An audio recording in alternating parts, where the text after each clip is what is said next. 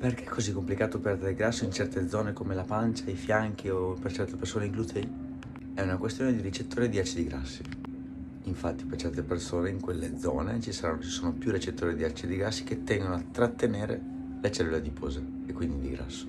E quindi andando a fare attività ma stando in deficit calorico andremo a perdere grasso in tutto quanto il corpo, mentre in quelle zone in modo un pochino più lento. Quindi sarà l'ultimo posto in cui andremo a perdere grasso.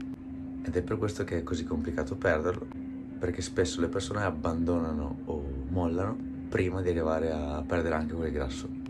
Quindi se vuoi, fare, se vuoi perdere grasso sulla, sulla, pancia non serve che tu faccia 3000 addominali, anche perché come ho spiegato più volte il dimagrimento localizzato non esiste.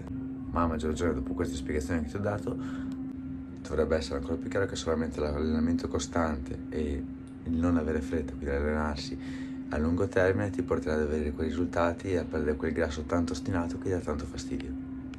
Quindi allenati, non avere fretta e toglierai anche quel grasso che tanto ti dà fastidio.